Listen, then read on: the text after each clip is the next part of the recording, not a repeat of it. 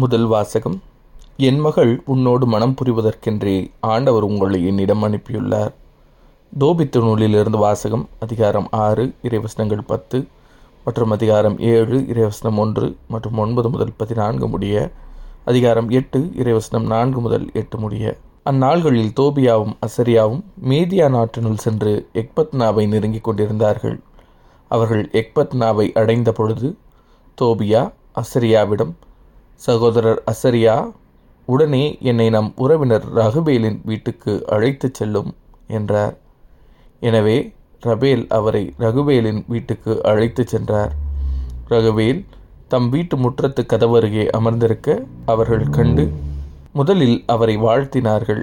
அதற்கு அவர் இளைஞர்களே வணக்கம். உங்களுக்கு நலம் பெருகட்டும் என்று அவர்களை வாழ்த்தினார். பின்னர் அவர்களை அவர் வீட்டிற்குள் அழைத்துச் சென்று தம் ஆடுகளுள் ஒன்றை அடித்து அவர்களை சிறப்பாக உபசரித்தார். அவர்கள் குளித்த பின் கை அழம்பிவிட்டு உணவு அருந்த அமர்ந்தார்கள்.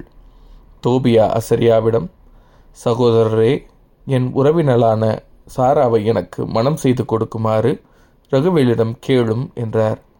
இச்சொற்கள் ரகுவேலின் செவியில் விழுந்தன. அவர் இளைஞரிடம் நீ இன்று இரவு உண்டு பருகி மகிழ்வுடன் இரு. தம்பி என் மகள் சாராவை மணந்து கொள்ள உன்னை தவிர உரிமை உள்ள மனிதர் வேறு எவரும் இல்லை. உன்னை தவிர வேறு எவருக்கும் அவளை கொடுக்கவும் எனக்கு அதிகாரம் இல்லை ஏனெனில் நீ என் நெருங்கிய உறவினன். ஆயினும் தம்பி உன்னிடம் ஓர் உண்மையை கூற விரும்புகிறேன். அவளை நம் உறவினர்களுள் எழுவருக்கு மனமுடித்து கொடுத்தேன். அவளை கூடுவதற்கு நெருங்கிய அன்றிரவே அவர்கள் அனைவரும் இறந்தார்கள். இப்பொழுது தம்பி உண்டு பருகு. ஆண்டவர் உங்கள் இருவருக்கும் நல்லது செய்வார் என்றார். அதற்கு தோபியா நீங்கள் இதை பற்றி ஒரு முடிவுக்கு வரும் வரை நான் உண்ண மாட்டேன் பருக மாட்டேன் என்றார். ரகுவேல் சரி செய்கிறேன். மோசையின் நூலில் விதித்துள்ளபடியே அவளை உனக்கு மனமுடித்து கொடுப்பேன்.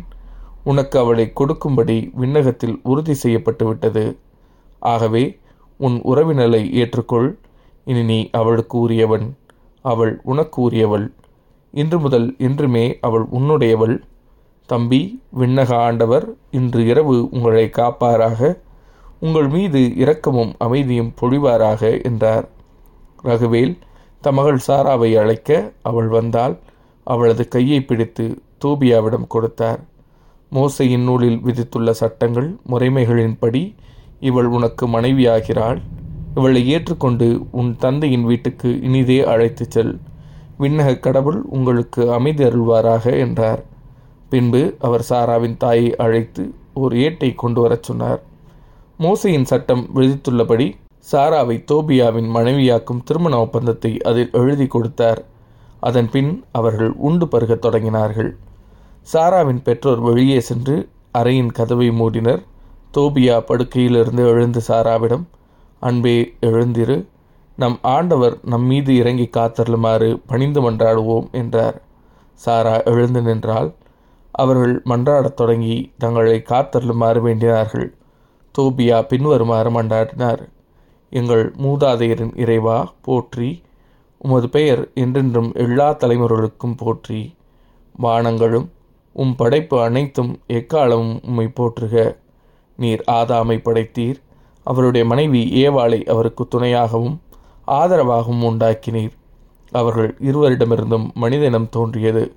மனிதன் தனியாக இருப்பது நல்லதென்று அவனுக்கு தகுந்ததொரு துணையை உருவாக்குவோம் என்று உரைத்தீர்.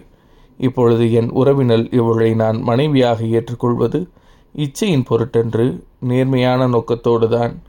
என் மீதும் இவள் மீதும் இரக்கம் காட்டும் நாங்கள் இருவரும் முதுமை அடையும் வரை இணை பிரியாது வாழச் செய்யும். இருவரும் ஆமீன் ஆமீன் என்று கூறினர். இது ஆண்டவரின் அருள்வாக்கு இறைவா மக்கு நன்றி. பதிலுரை பாடல் ஆண்டவருக்கு அஞ்சி நடப்போர் பேறு பெற்றோர். ஆண்டவருக்கு அஞ்சி அவர் வழிகளில் நடப்போர் பேறு பெற்றோர். உமது உழைப்பின் பயனை நீர் உண்பீர் நீர் நற்பேரும் நலமும் பெறுவீர். ஆண்டவருக்கு அஞ்சி நடப்போர் பேறு பெற்றோர். உம் இல்லத்தில் உம் துணையார் கழித்தரும் திராட்சை கொடி போல் இருப்பார். உண்ணும் இடத்தில் உம் பிள்ளைகள் ஒளிவக்கன்றுகளைப் போல் உம்மை சூழ்ந்திருப்பர். ஆண்டவருக்கு அஞ்சி நடப்போர் பேறு பெற்றோர். ஆண்டவருக்கு அஞ்சி நடக்கும் ஆடவர் இத்தகைய ஆசி பெற்றவராயிருப்பார். ஆண்டவர் சியோனிலிருந்து உமக்கு ஆசி வழங்குவாராக. உம் வாழ்நாளெல்லாம் நீர் எருசலேமின் நல்வாழ்வை காணும்படி செய்வாராக.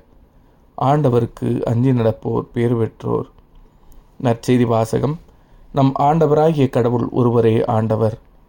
மார்க் எழுதிய தூய நற்செய்தியிலிருந்து வாசகம் அதிகாரம் பன்னிரண்டு இறைவசனங்கள் இருபத்தி எட்டு முதல் முப்பத்தி நான்கு முடிய. அக்காலத்தில் மறைநூல் அறிஞருள் ஒருவர் இயேசு சதுசேயர்களுக்கு நன்கு பதில் கூறிக்கொண்டிருந்ததைக் கண்டு அவரை அணுகி வந்து அனைத்திலும் முதன்மையான கட்டளை எது என்று கேட்டார். அதற்கு இயேசு இஸ்ரேலே கேள் நம் ஆண்டவராகிய கடவுள் ஒருவரே ஆண்டவர். உன் முழு இதயத்தோடும் முழு உள்ளத்தோடும் முழு மனத்தோடும் முழு ஆற்றலோடும் உன் ஆண்டவராகிய கடவுளிடம் அன்பு கூர்வாயாக என்பது முதன்மையான கட்டளை. உன் மீது நீ அன்பு கூறுவது போல் உனக்கு அடுத்திருப்பவர் மீதும் அன்பு கூர்வாயாக என்பது இரண்டாவது கட்டளை. இவற்றை விட மேலான கட்டளை வேறு எதுவும் இல்லை என்றார். அதற்கு மறைநூல் அறிஞர் அவரிடம் நன்று போதகரே கடவுள் ஒருவரே அவரை தவிர வேறு ஒரு கடவுள் இல்லை. என்று நீர் கூறியது உண்மையே.